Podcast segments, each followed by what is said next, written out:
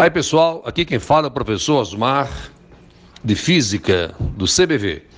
É, a questão 27 da prova do seriado é uma questão sem consistência. Cinco partículas girando de raios diferentes. É, essas partículas têm o mesmo período, logo, consequentemente, mesmo período, mesma frequência, mesma velocidade angular, consequentemente, a aceleração centrípeta seria maior para quem tem raio maior. Então a questão não tem resposta. Então a questão é, sem consistência, certamente algum equívoco no anunciado. Então é uma questão que, infelizmente, eu creio que deve ser anulada, ou então vamos esperar a UPS pronunciar o que é que ela quer dizer com uma questão nesse contexto.